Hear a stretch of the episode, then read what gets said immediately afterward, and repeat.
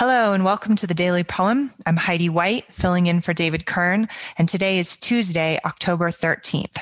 Today I'm going to read for you a poem by American poet Wendell Berry. Uh, if you are a regular listener to the Daily Poem, you recognize the name. Uh, you've heard many poems by him uh, here on the Daily Poem. He's a favorite of ours. Uh, Wendell Berry is a poet, an activist, a farmer, an essayist, a novelist. He lives in Henry County, Kentucky, where he was born in 1934. And he lives there still. He farms the land and lives with his wife. Uh, he has grown children and he writes about his homeland, about community, about small town American life. And he invites us to hold those things as sacred as he does uh, and to see them through sacramental eyes the way that the way that he does. And today's poem is called 1997 4. You see, my mother said and laughed, knowing I knew the passage she was remembering. Finally, you lose everything.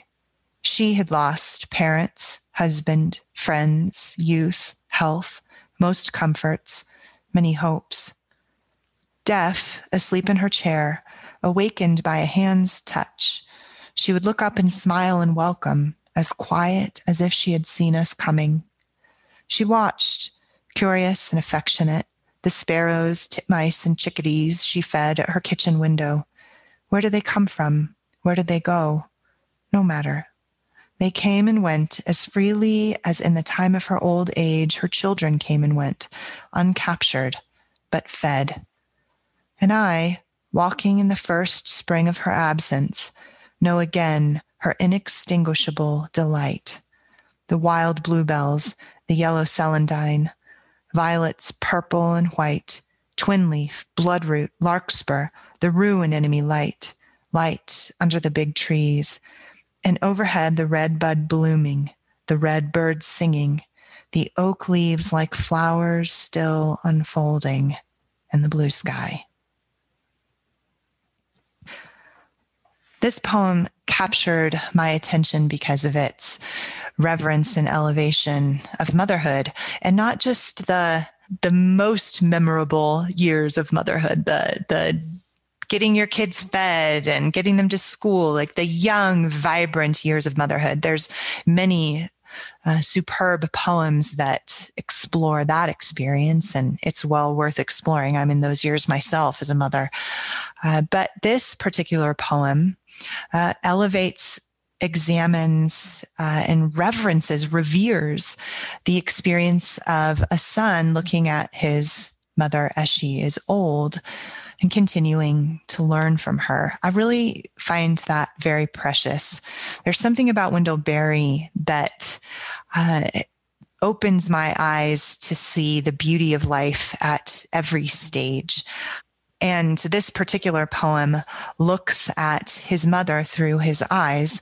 Uh, we learn late in the poem that he's lost his mother uh, and he is experiencing memories of her as he's walking under a tree um, the first spring after her death. Uh, and his memories of her are very tender uh, and sweet. He remembers her uh, quoting the Bible. He remembers the losses of her life and he holds those losses sacred and grieves with her. And he, he sees her as she is old and alone, having lost many of these important things, uh, comforts and the relationships of her life. She's lost her youth and he says many hopes. Um, and I suppose that is one of the losses of old age, right? The the hopes that we have, those of us who are young or middle aged like me, we we still have many things to hope for. But if you are very old and close to death, uh, you can have hope for life after death. You can have hope for the day, but there are many things that are that are not going to change or go back to the way that they were and this poem struck me with that uh, that one of the losses of old age is many of the hopes of human life. Um, but he, this is not a sad poem.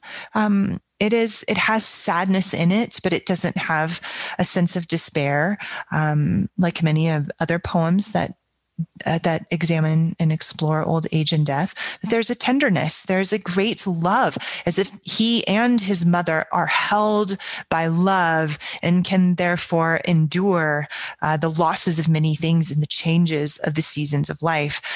I also really liked uh, just not just liked, but really loved and was so moved by this stanza in the middle about her watching birds.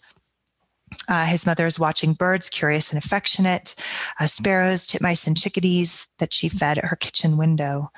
Uh, and they come and go. The birds they come and go. And there's this lovely, lovely image of motherhood here. They came and went as freely as in the time of her old age, her children came and went, uncaptured, but fed. As my children get older, and as I see uh, my friends' children get older, and then I have older friends at a different stage of motherhood with adult children, um, and these children adult children come and go right? They they come into a mother's life as she is aging and they go freely because now they have their own lives. And i love this idea that she spreads a feast for them still the way she does for the birds right? Like she they the birds come and eat this bird seed and they come and go into the world. They have their own nests, their own lives out there, and yet they return to be fed by their mother, and yet they are uncaptured. I really love that. I think I hope that as uh, as a mother that that will be true of me that I will feed and nourish my children as they grow, but also rejoice in the life that they have and not try to capture them and, and hold them tightly, but but let them fly. And the the idea of freedom and and birds is really common in literature and in poetry, but there's something just really special about this particular use of it. It's not trite. Uh, it doesn't feel overused. It just feels really precious and honoring to his mother.